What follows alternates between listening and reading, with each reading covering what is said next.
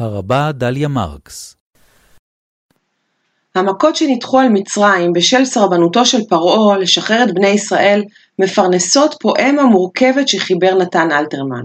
הפואמה נקראת שירי מכות מצרים, והיא מתארת את עשרת המכות הניתחות על העיר נו עמון מנקודת הראות המפתיעה, מנקודת ראותם של המצרים, וליתר דיוק של אב ובנו.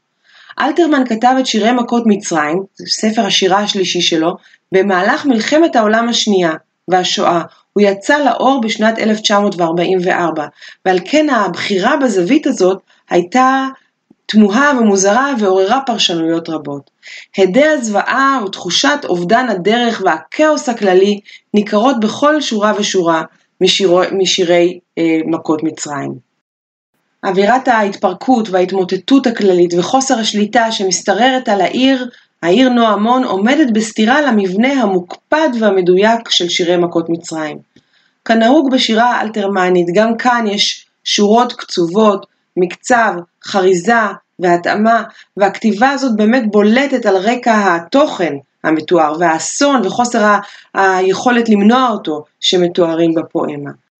שירי מכות מצרים פותחים בשיר ארוך המציג את המצב בעיר, ומסתיימים בשיר שהכותרת שלו היא איילת, והוא פותח פתח של תקווה אחרי כל האסון הגדול הזה, ומיד נידרש אליו, ובתווך עשרה שירים.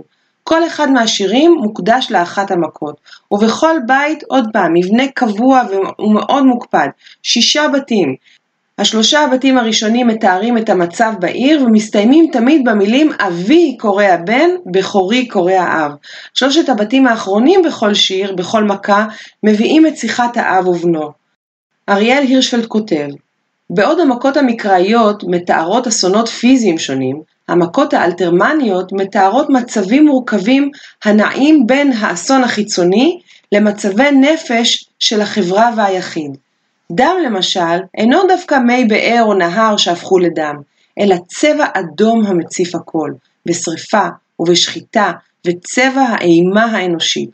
והצפרדע אינה דווקא החיה הממשית, אלא היא ערב רב של יצורים נחותים ודביקים העולים מן המסתור והופכים שליטים, כמו אספסוף. הנה לדוגמה שורות אחדות מהשיר על, על מכת הצפרדע.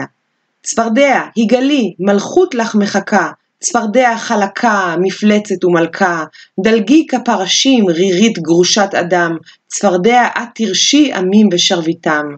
והיא עולה בשעת, והיא טופחה כסאור, והיא כולה אחת, והיא רבה מספור, והיא אור נישא מאב, ולילה על גליו, אבי קורא הבן, בכורי קורא האב. אבי, היאור, היאור נישא כמרכבים, צפרדע בו נוהג, דייק לו כשבבים, כפו על משכבי, הנה על פי אתם, המוות בא אבי, הושיע אב, קרא הים. הבקשה שהאבא יקרא את הים היא אירונית על הבסיס הזה שאנחנו יודעים שקריאת הים תביא דווקא להרג של המצרים.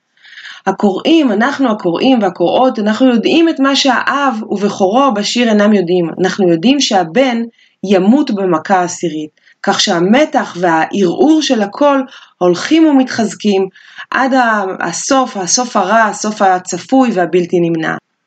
והשיר על מכת בכורות מסתיים במילים בכורי בכורי הבן עפר כוכב ובכי נתנו לנו תבל של עושר עז מבכי עפר כוכב ובכי הן קוטנות הפסים בלילה בו יושמו שני החרסים כלומר שני החרסים על, בנו, על עיניו של בנו המת והבן עונה אבי עלי הכתונת אב אני נכון בכורי ובן זקוני בכורי ובכור עמון צנח האב על בנו ניצב השקט רם, שלמו מכות עמון, עמוד השחר קם.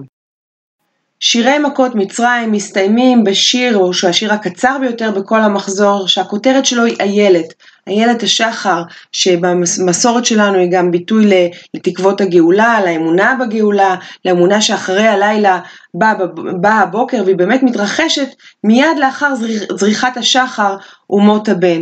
והשיר מסתיים במילים, כי בעולם נוצץ של חרב ושל כסף, תנשוב תקוות דורות כרוח בעלים, עלי עפר נצחי של אהבה ועצב, נולדת היא בליל צירים וחבלים. וכל עוד לב אחד זוכר לברית וקצב, אויביה עוד ישבו כמו אל גחלים. שירי מכות מצרים הם ללא ספק אחד החלקים החידתיים ביותר והבלתי מובנים יותר בשירתו של נתן אלתרמן, אבל אני חושבת שהמסקנה שלה היא ברורה. הוא מדבר קשות על פגעים חברתיים, על פגעים לאומיים, על התנהגות אה, רעה של מנהיגים שמביאה להתערערות סדרי הטבע, אבל גם יש תקווה בסוף, וזאת האיילת. אריאל הירשפלד כותב, עשר המכות הן לכן שלבים של אסון מצד אחד, ושלבים של תיקון האדם מצד שני, שלבים של חוכמה והפנמה ושל ידיעה אודות מהלכו הקבוע של החורבן. ההוד הטקסי, החמור והקודר, אך גם השלו והמואר של מכות בכורות, הוא חזיונו המוזר של שלב הידיעה הזה, שאת בנייתו מסרטט אלתרמן לאורך השיר. הנה לנו דוגמה על הדרך שבה התנ"ך הוא כור מחצבתו של הדמיון היהודי, כור מחצבתה של היצירתיות היהודית לדורותיה. שירי מכות מצרים היא יצירה מודרנית, מורכבת וקשה, שיש בה זווית ראייה בלתי שגרתית, והיא נובעת מסיפור המכות שקדמו ליציאת מצרים.